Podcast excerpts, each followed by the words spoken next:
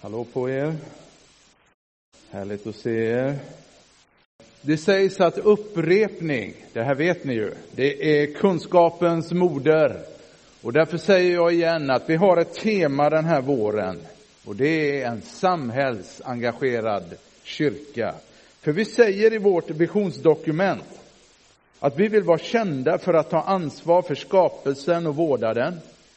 Vi vill vara kända för att vara en stark social samhällsaktör i staden. Flera av er vet att jag den senaste tiden har gått omkring med en dröm. Jag drömmer om att höja Jesus-temperaturen i Mölndals stad, han vars namn och goda rykte kan försätta städer i rörelse och förvandla människors liv. Alltså, tro mig, Anna-Maria har just berättat om att vi var ute på stan igår. Det var en otrolig atmosfär. Jag vet en kvinna jag pratade med. Vi satt på en bänk där på Mölndals torg och när vi pratade om Jesus då började stå, tårarna strömma. Hon hade ingen tro, men Jesus rörde vid henne. Ja, det var helt underbart. Tro mig vänner, det händer. Och jag skulle också så här inledningsvis vilja läsa ett sms ifrån min fru som var på väg till jobbet häromdagen med bussen en morgon. Och så skriver hon, spännande att höra några ungdomar på bussen mot Fässbergsskolan. Det är en skola för dig som inte är bekant där, ligger i närheten. Någon hade drömt om Jesus i natt. Sedan pratar de om kriget lite grann. Vi måste leva idag och göra det vi verkligen vill. Vi lever bara en gång. Och så skriver Sofia att hon bad en bön om att Gud skulle välsigna dem när de gick av bussen. Alltså mina vänner, vad är detta? Det händer ju. Det vi ber om, det jag drömmer om, det händer här och nu. Det är sådana församlingar som världen behöver. För dagarna är onda och ett människoliv är kort. En, samhällsengagerad, en samhällsengagerad kyrka ser inte på när världen lider. Nej. Den vill som Kristi kropp på jorden göra gott i hans ställe. Eller hur? Men i vilken ände börjar man? Alltså, jag har nog aldrig känt mig så otillräcklig som nu. Alltså, hjälpbehoven i Ukraina-krigets spår är ju så oändligt många.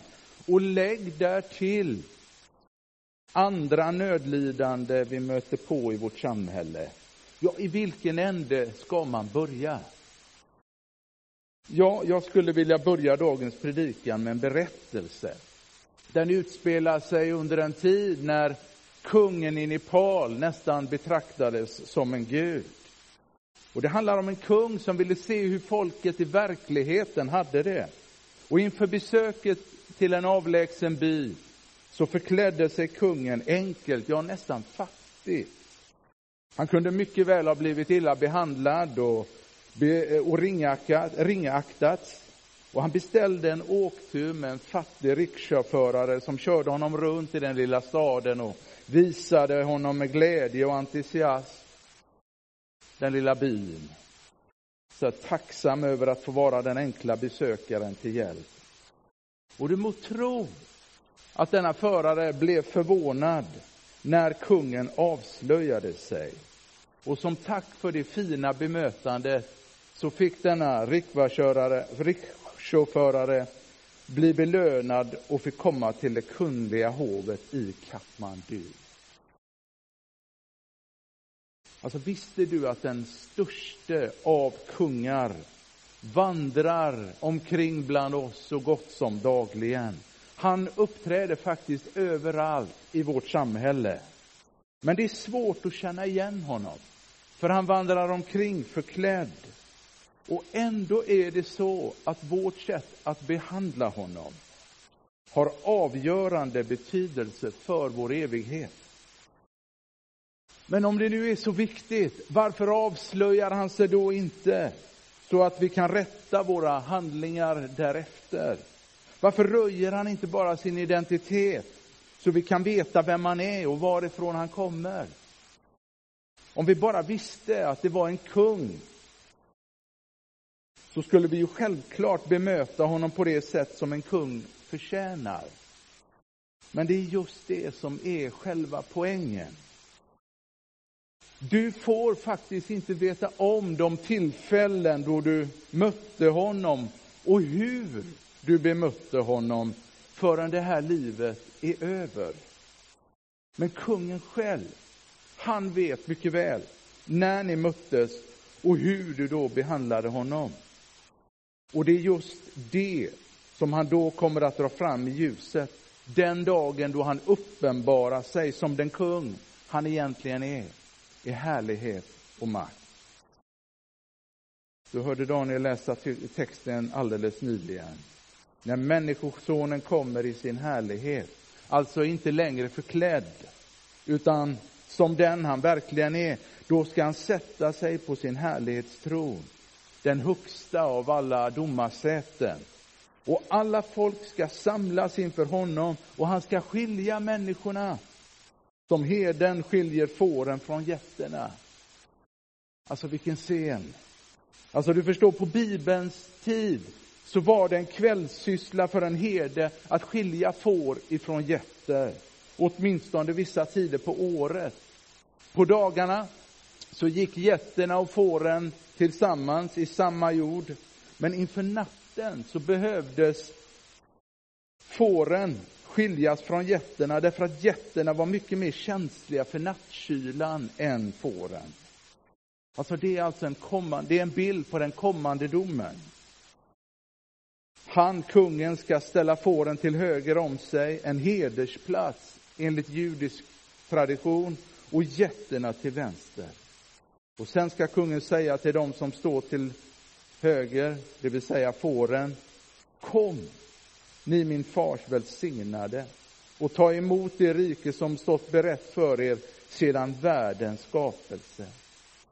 Han inbjuder dem alltså att ta emot det riket som utlovats åt dem sedan tidernas begynnelse och som de troende bett om och väntat på sedan årtusenden.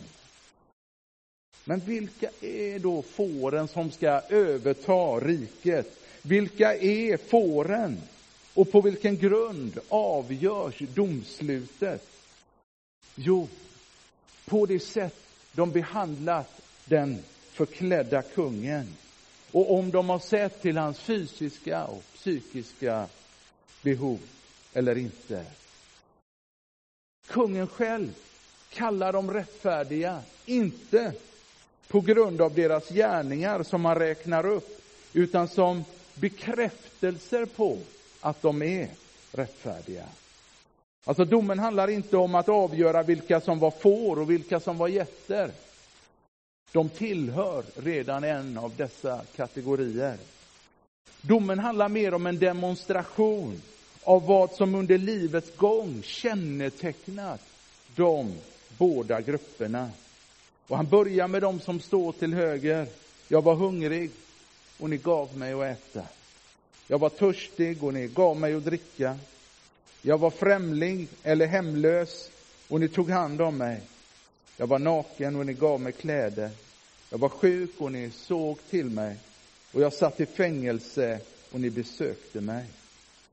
Och de kommer förvånat att fråga kungen, Herre, när såg vi dig hungrig och gav dig att äta? Eller törstig och gav dig att dricka? Alltså, de kan på inget sätt påminna sig om att de någonsin sett honom i det skicket.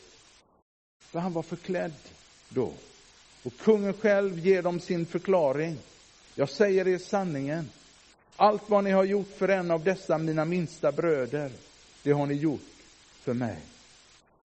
Alltså observera att hela argumentationen utgår ifrån att det skulle vara någonting stort. Att göra någonting för Jesus. Precis som Jesus säger tidigare i Matteusevangeliet. Och den som bara ger till en av dessa små en bägare friskt vatten därför att det är en lärjunge. Jag säger er sanningen. Han, hon ska inte gå miste om sin lön. Notera att Jesus nämner saker som alla kan göra. Men långt ifrån alla gör. Alltså det handlar inte om de storskaliga hjälpprojekten. Det handlar inte om att sälja allt man äger och ge åt de fattiga. Det handlar om akuta, praktiska insatser för enskilda individer som har uppenbara behov. Ett mål mat till en hungrig, ett glas vatten till en törstig, att omfamna en främling eller en hemlös, ett besök hos en sjuk som ligger orolig i sin sjuksäng, ett besök hos någon som är fängslad och som sitter ensam i sin cell och våndas. Det betyder ju inte att Jesus är identisk med alla sjuka, men det är inte omöjligt att han döljer sig i en sjuksäng på Mölndals sjukhus. Det betyder inte att Jesus är identisk med alla fängslade, men det är inte omöjligt att han döljer sig på Sagsjöanstalten här i Mölndal. Det betyder inte att Jesus är identisk med alla hemlösa, men det är inte omöjligt att han döljer sig i kön här på torsdagarna vid vår matutdelning. Tänk om det är så att Jesus är här och vi har missat honom. Men hur ska vi kunna veta vilka just dessa minsta av Jesu bröder är? Det är kanske just det vi inte kan eller inte bör veta om. Det är just själva poängen. Det Jesus talar om är det spontana, oplanerade handlandet. Det handlar liksom inte om att tänka för sig själv, få se nu, om jag hjälper honom eller henne, har jag hjälpt Jesus då? Nej, alltså de som i liknelsen hjälpte tänkte inte att det kanske var Jesus de hjälpte. Och därmed förväntade sig en belöning. De hjälpte därför att de ville hjälpa. De kände medlidande och kunde nästan inte låta bli att hjälpa. Det var en självklarhet för dem. Och när väl handlingen var gjord så var den liksom som bortblåst. Jag menar, annars skulle man ju kunna tänka att den lista som Jesus räknar upp är någon slags att göra-lista. Som man kan bocka av och försäkra sig om att man är liksom på rätta sidan. Att man tillhör fåren. Okej, okay, där besökte jag en sjuk liksom. Där hjälpte jag en hemlös, där gav jag kläder till en fattig. Någon av dem kanske var Jesus, alltså borde jag ligga bra till. Men det är just detta som inte låter sig göras. De som stod på Jesu vänstra sida, de som inte hade handlat i motsvarande situationer, ursäktade ju sig med att säga Herre, när såg vi dig hungrig eller törstig? Eller som främling, eller naken eller sjuk? Eller i fängelse och hjälpte dig inte? Alltså underförstått, om vi bara hade vetat att det var du, Jesus, skulle vi mer än gärna hjälpa dig. Det förstår du väl? Om du bara hade haft liksom en liten knapp på rockslaget eller någon annan kunglig symbol så hade vi ju genast hjälpt till. Men nu mötte vi ju bara vanliga människor, liksom. Det Jesus talar om är den livsstil som har kärleken till Jesus som drivkraft. Alltså, dessa människor som har kärleken till drivkraft, de går inte omkring och letar efter den förklädda kungen. Nej. De har honom inom sig. Han sitter redan på deras hjärtats tron. Och de vet att hans rike ska komma. De vet att rättvisan och barmhärtigheten ska segra till slut och därför är det självklart att de lever som de gör. De håller på att möta andra människors behov helt enkelt därför att det är ett naturligt utflöde utav deras kärlek till Jesus Kristus. Nu är det viktigt att lägga märke till att Jesus inte riktar sig till individen utan till fåren, gruppen, det vill säga alla de troende genom alla tider. Jag tror vi alla förstår att ingen enskild kristen kan liksom engagera sig i alla de utstötta, alla de behövande människor som ryms inom de kategorier som Jesus räknar upp. Men den kristna församlingen som helhet har genom tid gjort det. Det var de första kristna som med sina egna liv som insats stannade och tog hand om de sjuka när smittsamma sjukdomar, likt pandemin som vi nu har upplevt, drabbade samhället. Det var de första kristna som motsatte sig abort, barnamord och gladiatorspel som innebar liv, lek med mänskligt liv. Det var de första kristna som tog sig an änkor och föräldralösa, kämpade för kvinnors frihet och värdighet och visade omsorg om de äldre, vilket var något helt nytt i det grekisk-romerska samhället. Och så har det fortsatt genom missionens insats ända in i vår tid. Och det sociala arbetet, det ligger ju oss pingsvänner varmt om hjärtat. Det handlar inte så mycket om vad man gjorde eller inte gjorde, utan vad som fick dem att göra vad de gjorde, nämligen kärleken till Jesus. Det ska tydligen bli en överraskningens dag den där dagen när Jesus kommer tillbaka. Ingen av de båda grupperna hade haft en aning om att det var Jesus de hjälpte eller inte hjälpte. Den dagen ska man antingen säga Herre, vi visste inte att det var dig vi hjälpte. Eller Herre, vi visste inte att det var dig vi inte hjälpte. Vi såg aldrig dig i, de, i det utsatta läget, liksom. Hemligheten är inte vad dina ögon ser, utan vad ditt hjärta är fullt av. Och han som är barmhärtighetens fader vill att, all, vill att hans barn ska kännetecknas av samma barmhärtighet som han har visat mot oss. Det är den bibliska logiken. Börja inte med gärningarna för att vinna Jesu välbehag. Börja med att vända om från din synd och självupptagenhet och ta emot hans nåd och förlåtelse. Och då, mina vänner, börjar kärleken till Herren Jesus att flöda fram. Du kommer att älska honom därför att han har först älskat dig. Har du tänkt på att djur och natur inte lär oss någonting om barmhärtighet? Djuren visar endast omsorg om sin egen avkomma. Evolutionsprocessen ger inget utrymme för barmhärtighet.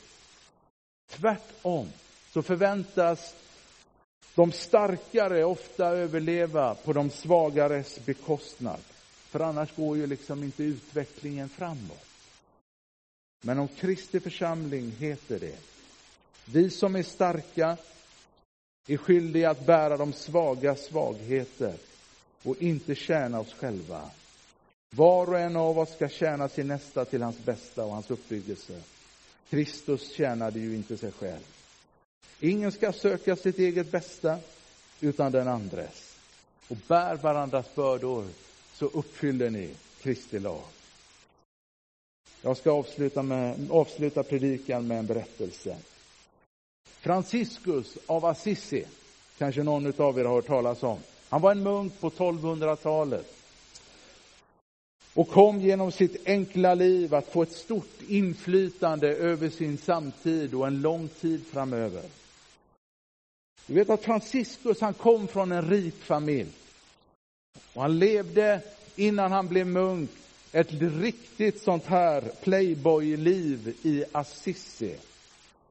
Men Franciscus var inte tillfredsställd. Hans liv kändes ofullständigt. Och så en dag när han var ute och red så mötte han en leprasjuk man frånstötande och motbjudande i sin hemska sjukdom. Men någonting tog tag i Franciscus där på vägen och han hoppade ner från hästen, slog sina armar om den stackars spetälske mannen. Och se, berättas det, då förvandlades den spetälskes ansikte till Kristi ansikte och Franciscus liv förändrades för alltid. Tänk vad spännande. Utan att veta om det kommer du möta den förklädda kungen många gånger. Han kanske är här idag. Han finns på Calcuttas gator. Moder Teresa fann honom där. Han finns också på gatorna i det krigshärjade Ukraina. Han finns också på din gata och i din trappuppgång. Jesus finns överallt där det finns mänsklig smärta, lidande, sorg och skam. Och varje gång som du sörjer med någon som sörjer och förmedlar ett ord av hopp så tjänar du Jesus. Varje gång som du går en extra mil med någon, trots att du är dödstrött, så ser Jesus det och lägger märke till det och lägger det på minne, som om vi gjorde det för honom. En dag, min vän, när du har glömt hur besvärligt det här livet kunde vara, då ska Jesus minnas alla dina livsdagar och belöna dig efter dina gärningar. I slutändan så handlar allting om detta. Och lyssna nu. Jesus ska glömma allt vi minns och minnas allt som vi har glömt. Jag säger det igen. Jesus ska glömma allt vi minns och minnas allt som vi har glömt. Vad vill du bli ihågkommen för? Vad vill du bli ihågkommen för? Vad vill du att Jesus ska säga den där dagen när han sätter sig på härlighetens tron? Låt minnet av det bli att du sa ja till Jesus och älskade människor lika passionerat som han själv.